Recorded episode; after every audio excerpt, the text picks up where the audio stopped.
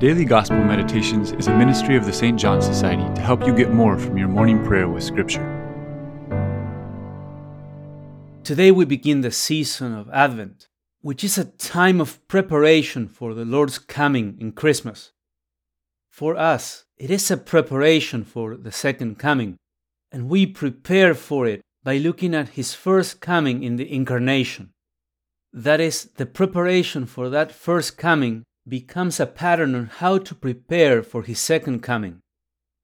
And then in between those, there is a third, more silent coming of Christ to our lives through signs and graces that God sends our way. The lessons of these first days of Advent refer especially to the second coming. Today's Gospel talks about the danger of becoming drowsy and falling asleep in a spiritual sense. Jesus says, Don't be deceived by that appearance of regularity or by the impression we know everything by now. We don't.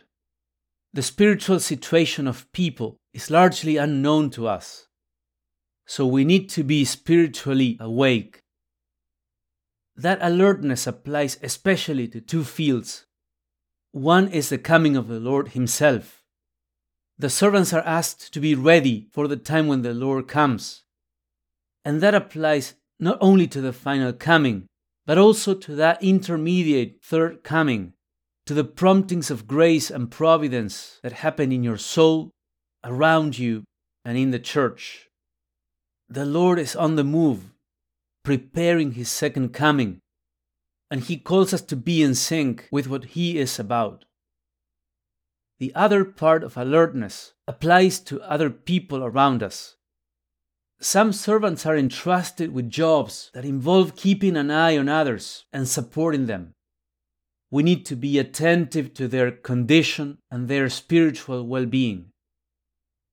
Notice that each servant is entrusted with a particular task. Being alert means staying at your post and performing your mission faithfully.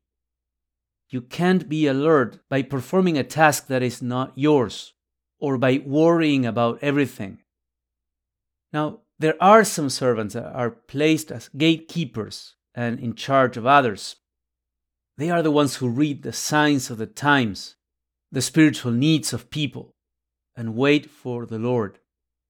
So, in that distribution of tasks, there's the notion that we support one another and that your faithfulness is the way to support others in their faithfulness.